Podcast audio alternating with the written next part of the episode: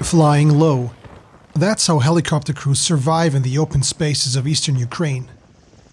They approach targets at high speed, ascend to get an angle, fire, and get out. In a field somewhere in the east, we meet the crew. Their Mi 8 has been flying since the 80s.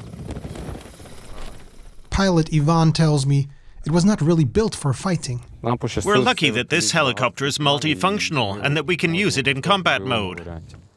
It was designed to primarily transport troops, cargo, and wounded soldiers. Now it can attack enemy positions. They've welded rocket launchers onto the sides. This is a block of unguided air missiles. You can look right down into them. This is a caliber C 13, and missiles like these are used to hit ground targets. You cannot expect an accurate hit from them. Ivan has flown 100 combat sorties, which he says is not very many, but he knows what he's risking each time he takes to the sky. Ukraine's army says this is them shooting down a Russian helicopter. Ivan could suffer a similar fate in his Mi 8. It only has armored plates around the cockpit. Everything else is exposed, even the fuel tank. The danger is ever present. We have to get used to it, no matter how scary it sounds.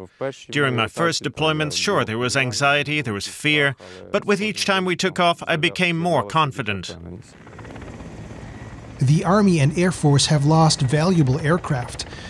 They're hoping to get F 16 fighter jets promised by Western allies. To successfully achieve what our country expects of us, it's necessary to use all the possible tools available. That's why they're talking about these planes, so that Ukraine can finally gain air superiority. At the moment, the fact remains that the enemy has more serious forces in the air.